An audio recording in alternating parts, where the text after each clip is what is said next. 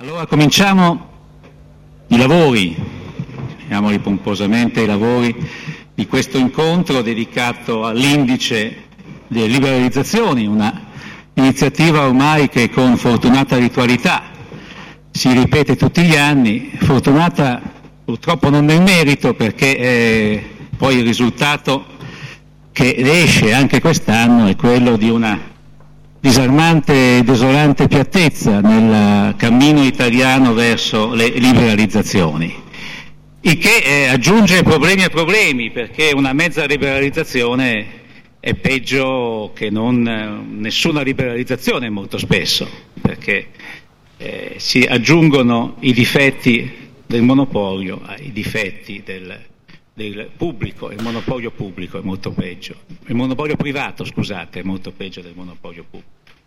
E quindi è meglio cercare di aggiungere pregi a pregi e quindi di eh, cercare di portare avanti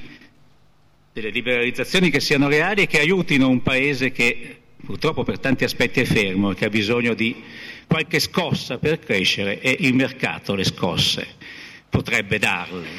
soprattutto un mercato eh, che eh, ha bisogno di essere tale, di essere un mercato vero in cui tutti gli attori possano giocare ad armi pari e possano entrare nel mercato. Però appunto io non voglio né entrare troppo nel merito del rapporto né, né rubare troppo tempo e lascio subito, o quasi, perché prima mi spetta l'obbligo di presentare i eh, partecipanti alla tavola rotonda che seguiranno l'introduzione di Carlo Stagnaro, il direttore ricerca e studi dell'Istituto Bruno Leoni, e eh, di presentare chi partecipa a questa uh, tavola rotonda, uh, Federica Guidi, Presidente dei Giovani Imprenditori di Confindustria, Massimiliano Magrini, Man- Country Manager di Google Italia, Alessandro Ortis, Presidente dell'Autority per l'Energia, Stefano Parisi, amministratore delegato di Fastweb, e Giuseppe Rotelli, Presidente del gruppo ospedaliero San Donato. Allora, Carlo Stagnaro, in poche ma efficaci parole che cosa significa, che cosa, quali sono i risultati di questo rapporto. Grazie Gianfranco, efficaci non lo so, però cercherò di impegnarmi perché eh, siano poche. Eh, questo rapporto è, per fare un minimo di eh, storia, per così dire, è, è, lo sforzo di un gruppo di eh, studiosi, di persone che si occupano eh, dei vari temi qui trattati, di guardare allo stato dei mercati e all'organizzazione di alcuni settori economici eh, italiani e di misurarne il grado di liberalizzazione. Eh, misurare il grado di liberalizzazione è una doppia sfida, anzitutto perché richiede una chiarezza di fondo in merito al concetto di liberalizzazione. L'idea di liberalizzazione non è confusa solo dal punto di vista meramente terminologico, in termini del, dell'utilizzo che ne viene fatto forse in maniera un po' troppo disinvolta nel dibattito pubblico e politico. Eh, nasconde anche un confronto, se non uno scontro di natura teorica. In questo scontro, in questo confronto,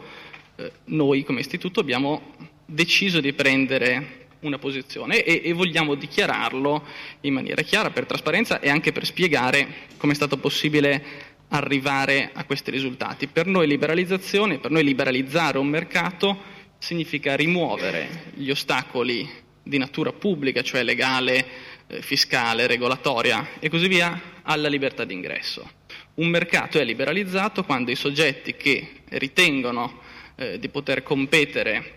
con quelli che sono già presenti ne hanno eh, l'opportunità e la possibilità. Eh, ma misurare il grado di liberalizzazione significa anche eh, confrontare l'esistente con un punto di riferimento.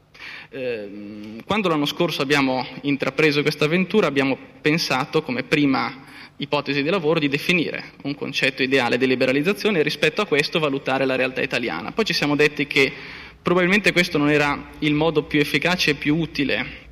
al dibattito per affrontare la questione. Abbiamo allora pensato di guardarci intorno, guardare cioè in Europa e per ciascuno dei settori che abbiamo esaminato identificare quello che era il paese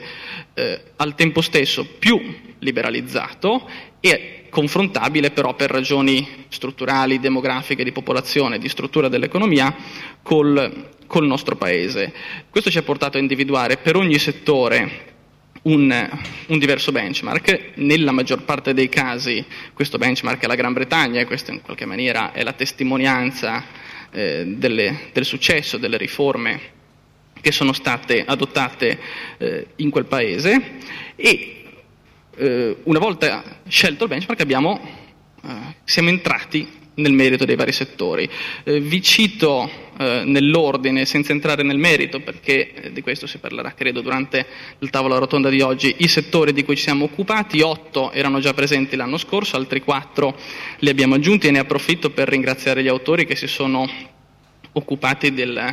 eh, di, di, di, fare questo lavoro che è un lavoro in qualche maniera eh, in vasta misura inedito, che, che, che altri non avevano tentato, perlomeno non in questa, in questa maniera. Allora i settori di cui ci siamo occupati sono il mercato elettrico e il mercato del gas, di cui hanno scritto Massimo Beccarello e Andrea Villa, i servizi idrici di cui si è occupata Rosa Maria Bitetti, le telecomunicazioni di cui ha scritto Massimiliano Trovato, il trasporto ferroviario, il trasporto aereo e il trasporto pubblico locale di cui si è occupato Andrea Giuricin, che è l'operatore dominante, per così dire, del nostro eh, del nostro indice, i servizi postali e la pubblica amministrazione affidati a Ugo Arrigo, le professioni intellettuali di cui si è occupato Silvio Boccalatte, il mercato del lavoro di cui ha scritto Michele Tiraboschi e infine il fisco eh, di cui si è occupato Pier Camillo Falasca. Avrete notato che di questi 12 settori eh, 9, di 9 è abbastanza usuale sentir parlare quando si discute di liberalizzazioni, perché sono settori economici in senso stretto. Altri tre sono quelli che noi abbiamo definito eh, settori, tra virgolette, speciali, e mi riferisco al mercato del lavoro, fisco e pubblica amministrazione. È, è oggettivamente difficile parlare di liberalizzazione in senso proprio quando si guarda a questi temi. Noi abbiamo ritenuto che però fosse essenziale inserirli nel quadro eh, perché l'efficienza o la non efficienza eh, riguardo al modo in cui essi sono organizzati costituisce una barriera all'ingresso in qualunque altro settore economico e quindi l'avere un sistema fiscale che sia il meno distorsivo, il meno pesante possibile, avere una pubblica amministrazione che sia il più efficiente possibile, avere un mercato del lavoro che sia il più flessibile eh, possibile, rappresenta la precondizione per potersi confrontare con la concorrenza in tutti gli altri settori.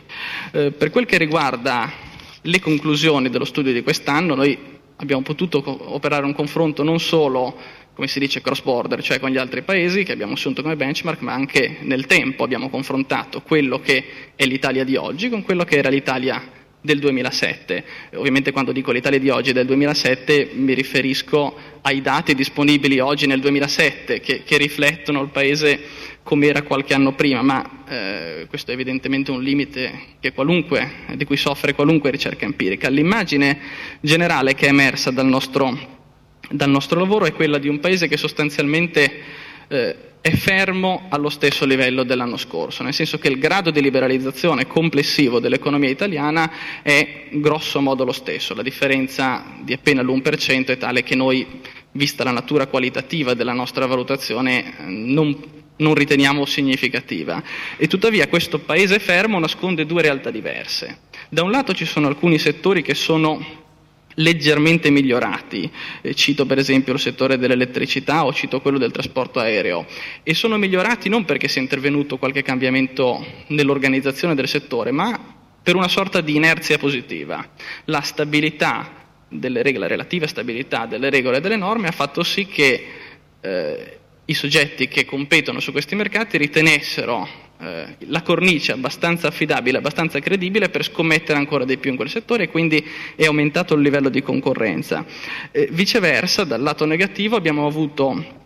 un peggioramento molto significativo eh, in due settori in particolare, quello delle telecomunicazioni e quello del mercato del lavoro. E, e questo peggioramento non è frutto di un'inerzia negativa uguale opposta a quella di cui ho appena fatto cenno, eh, è il frutto di interventi specifici, di interventi politici, che hanno, nel caso delle telecomunicazioni, ancora una volta a regole sostanzialmente invariate, però introdotto incertezza tra gli operatori del settore. Nel caso del mercato del lavoro hanno svolto un'azione di guerriglia, per così dire, sui risultati che evidentemente non erano stati acquisiti e che dipendevano dalla legge Biagi. Quindi qual è la conclusione eh,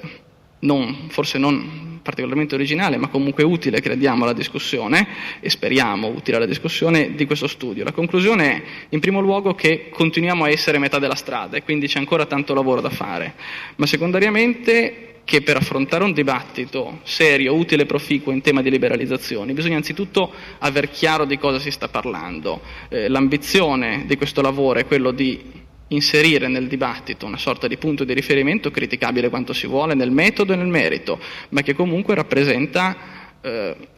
una direzione verso cui guardare, in un senso o nell'altro, e, e, e crediamo che fornire eh, per quanto possibile un sistema di coordinate al dibattito pubblico sia eh, l'unica cosa e la più utile che può fare una realtà come la nostra. Grazie.